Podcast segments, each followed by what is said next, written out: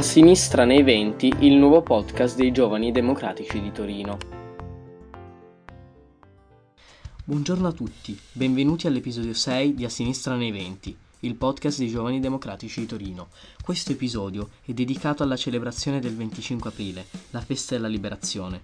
Non potendo quest'anno fisicamente partecipare alla consueta fiaccolata attraverso Torino, abbiamo pensato di fare e di farvi fare un giro virtuale attraverso Torino e i luoghi della Resistenza.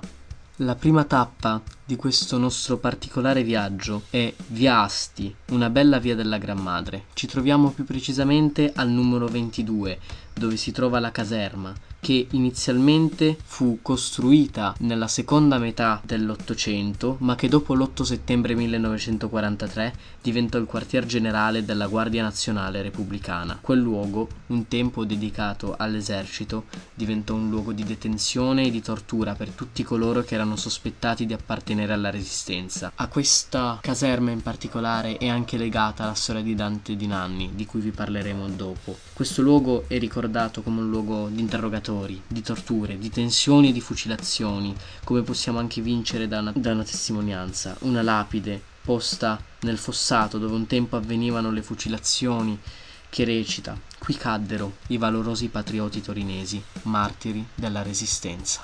Per la seconda tappa del nostro giro virtuale ci troviamo adesso al Martinetto di Corso Svizzera, angolo Corso Appio Claudio. Il Martinetto non ci racconta una storia a lieto fine, ma della crudeltà della guerra e della dittatura. Ma un lieto fine lo possiamo trovare noi. Comunque ci arriverò. La storia del Martinetto inizia l'8 settembre 1943, giorno dell'armistizio. Cade il regime fascista, nasce il CLN e inizia l'occupazione tedesca del nostro paese, con la collaborazione dell'appena costituita Repubblica Sociale. In questo periodo avvengono alcune delle più terribili stragi e tragedie della Seconda Guerra Mondiale in Italia e ai nazi fascisti vengono consegnati i prigionieri di guerra. Molti di loro finiscono nei campi di concentramento, alcuni riescono a salvarsi nascondendosi o unendosi alla resistenza, ma molti altri vengono invece fucilati. A Torino, uno dei luoghi in cui avvengono queste esecuzioni è il Martinetto, che fino al 1934 era stato un poligono di tiro. Dalla teoria della violenza alla pratica, in sostanza. Queste avvenivano seguendo un preciso rituale, i condannati, di solito reclusi nel carcere delle Nuove, venivano ammanettati e portati all'alba verso il poligono, dove militi fascisti li attendevano.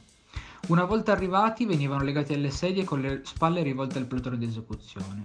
Seguivano la benedizione del cappellano, la lettura della sentenza e infine la fucilazione. Nel periodo della RSI vengono effettuate 59 esecuzioni. Secondo gli archivi conservati dal CLN regionale furono in realtà 61. Queste esecuzioni sono ricordate da una lapide che riporta i nomi delle vittime e dei resti delle sedi dove venivano, venivano posti i condannati. In particolare, il 5 aprile 1944 ci fu la fucilazione di otto membri di spicco del Comitato Militare Piemontese del CLN. Ogni anno in questa data viene effettuata una cerimonia in ricordo di tutti i martiri del Martinetto. Ebbene, nonostante questa storia sia drammatica e sia solo parzialmente riscattata dalla decisione del 1951 di dichiarare il Martinetto luogo sacro di interesse nazionale in memoria dei giustiziati, un lieto fine possiamo comunque trovarlo noi. Infatti tutti gli anni le scuole del territorio visitano il sacrario e possiamo considerare questo un lieto fine perché dimostra come il sacrificio delle donne e degli uomini che qui morirono per difendere la libertà e la democrazia non è stato vano e la loro lotta prosegue sulle gambe di quegli studenti e in generale tutti i giovani che decidono di non dimenticare la resistenza e di festeggiare ogni anno con consapevolezza il 25 aprile, festa della liberazione. L'ultima tappa di questo nostro viaggio attraverso Torino e la resistenza è via Dante di Nanni. Una via che si trova in Borgo San Paolo a Torino, una via importante per noi giovani democratici. Infatti al numero 99 abbiamo una sede e prima dell'emergenza coronavirus abbiamo anche aperto l'aula studio lì. Oltretutto questa via è dedicata a un personaggio importante della Resistenza. Per celebrare questo 25 aprile vi racconteremo la sua storia, a cui siamo molto legati.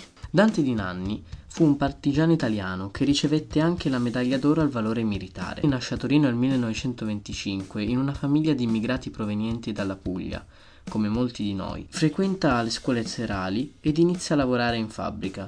E nel 1942 si arruola volontario nella Regia Aeronautica, ma dopo l'8 settembre 1943 lascia la caserma di Udine dove si trovava per scampare alla cattura da parte dei nazisti e dopo essere tornato a Torino si arruola nei GAP, i gruppi di azione patriottica.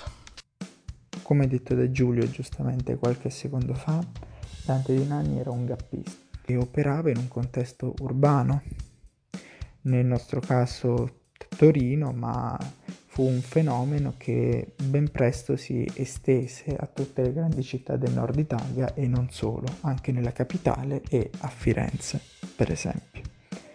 Comunque, rimanendo nei gappisti torinesi, quello che sappiamo è che vennero fondate da due ex combattenti nella guerra civile spagnola, all'interno della dodicesima Brigata Internazionale, ovvero furono fondate da Giovanni Pesce, che successivamente vedremo che avrà un ruolo molto importante nell'attentato dove purtroppo perse la vita Dante Di Nanni, e da Ilio Barontini, che fu appunto un compagno dello stesso pesce durante la guerra civile spagnola. Sicuramente i gap nello scenario della guerra partigiana furono, se vogliamo, i reparti speciali, sia perché operavano sicuramente in un contesto di stress maggiore, quello che può essere una città occupata dal nemico, e per il grande fattore di stress al quale erano sottoposti,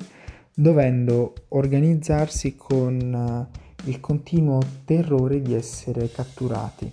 Infatti eh, la linea principe del, in caso di cattura era resistere per un determinato quantitativo di ore, che spesso erano maggiori a 6, per consentire ai compagni facenti parte dell'organizzazione di liberare quei covi che erano utilizzati dai partigiani stessi come base. Vedremo che questo sarà importante anche nella triste storia del partigiano Dante Di Nanni. Il primo attentato che vide Dante Di Nanni come protagonista fu quello contro la famiglia Benetti. La famiglia Benetti era una famiglia fascista che aveva, su- che aveva dichiarato il suo sostegno alla Repubblica di Salò fin dagli albori. Tuttavia, questo attentato fu sostanzialmente un insuccesso, in quanto non riuscì a creare nessun danno né all'appartamento né alla famiglia, e il capofamiglia dei Benetti riconobbe Dante di Nanni come possibile attentatore. In seguito all'attentato all'alloggio dei Benetti, venne organizzato un attacco all'antenna dell'Air nella notte tra il 16 e il 17 maggio. Questa antenna aveva come scopo quello di oscurare i segnali radio alleati, cosa di non poco conto, considerando l'importanza dei mass media nel corso della guerra. Il caposquadra sarebbe stato proprio Dante Di Nanni, accompagnato dai compagni Giuseppe Bravini e Francesco Valentino, il suo amico storico che lo accompagnava dal 1143.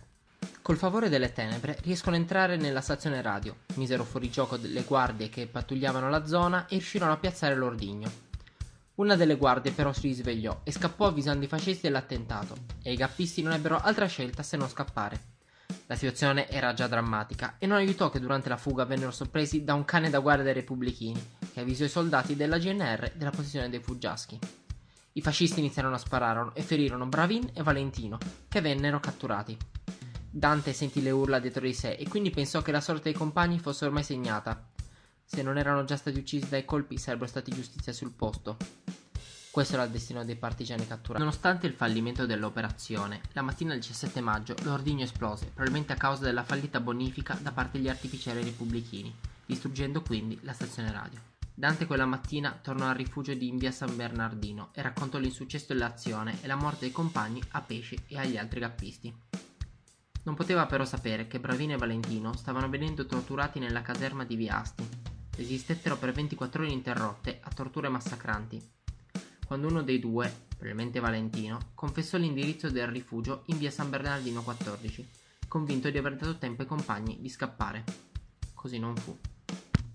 Alle 10 di mattina del 18 maggio i fascisti accerchiarono il palazzo, situato in una zona popolare ai margini della città, e i due soldati fecero irruzione nell'appartamento, trovando solo Dante di Nanni. Pesce e gli altri gappisti erano usciti prima, per andare a comunicare l'insuccesso ai piani alti, lasciando nell'appartamento solo Dante di Nanni, che stava ancora riposando dalla notte passata sotto l'antenna dell'Ayer. Dante di Nanni si difese strenuamente con una pistola e qualche bomba a mano e mise subito fuori gioco i due soldati fascisti che erano entrati nell'edificio, che però non uccise, permettendone il soccorso. Questo gesto di bontà da parte di Dante non sortì alcun effetto nei fascisti, che nel frattempo avevano chiamato i rinforzi. Soldati, cecchini, perfino un mortaio e un autoblindo. Tutto ciò solo per uccidere Dante di Nanni. Per un'ora e mezza resistette, sp- sparando colpi fuori dalla finestra e gettando granate, mentre veniva bersagliato da mitragliatrici e colpi di cecchino, fino a quando non fu colpito dal colpo di un fu- fucile alla testa. Condannato ormai alla morte, cercò di fuggire per potersi salvare dal condotto della spazzatura, dove fu trovato morto dai fascisti alle 14.15. Dante di Nanni era un ragazzo di 19 anni, esattamente come me. Nonostante ciò, dimostrò un coraggio ineguagliabile che tante persone ben più grandi di lui non avrebbero mai potuto dimostrare. A 19 anni è ancora giovani, molto giovani, e ha un attaccamento alla vita che ti spinge a voler vivere al massimo ogni istante. Quella di Dante però si era spenta, in nome della libertà dal nazifascismo, nonostante la sua eroica resistenza contro forze infinitamente più forti di lui. Ed è per questo che è un eroe della resistenza e la sua storia merita di essere raccontata e ricordata.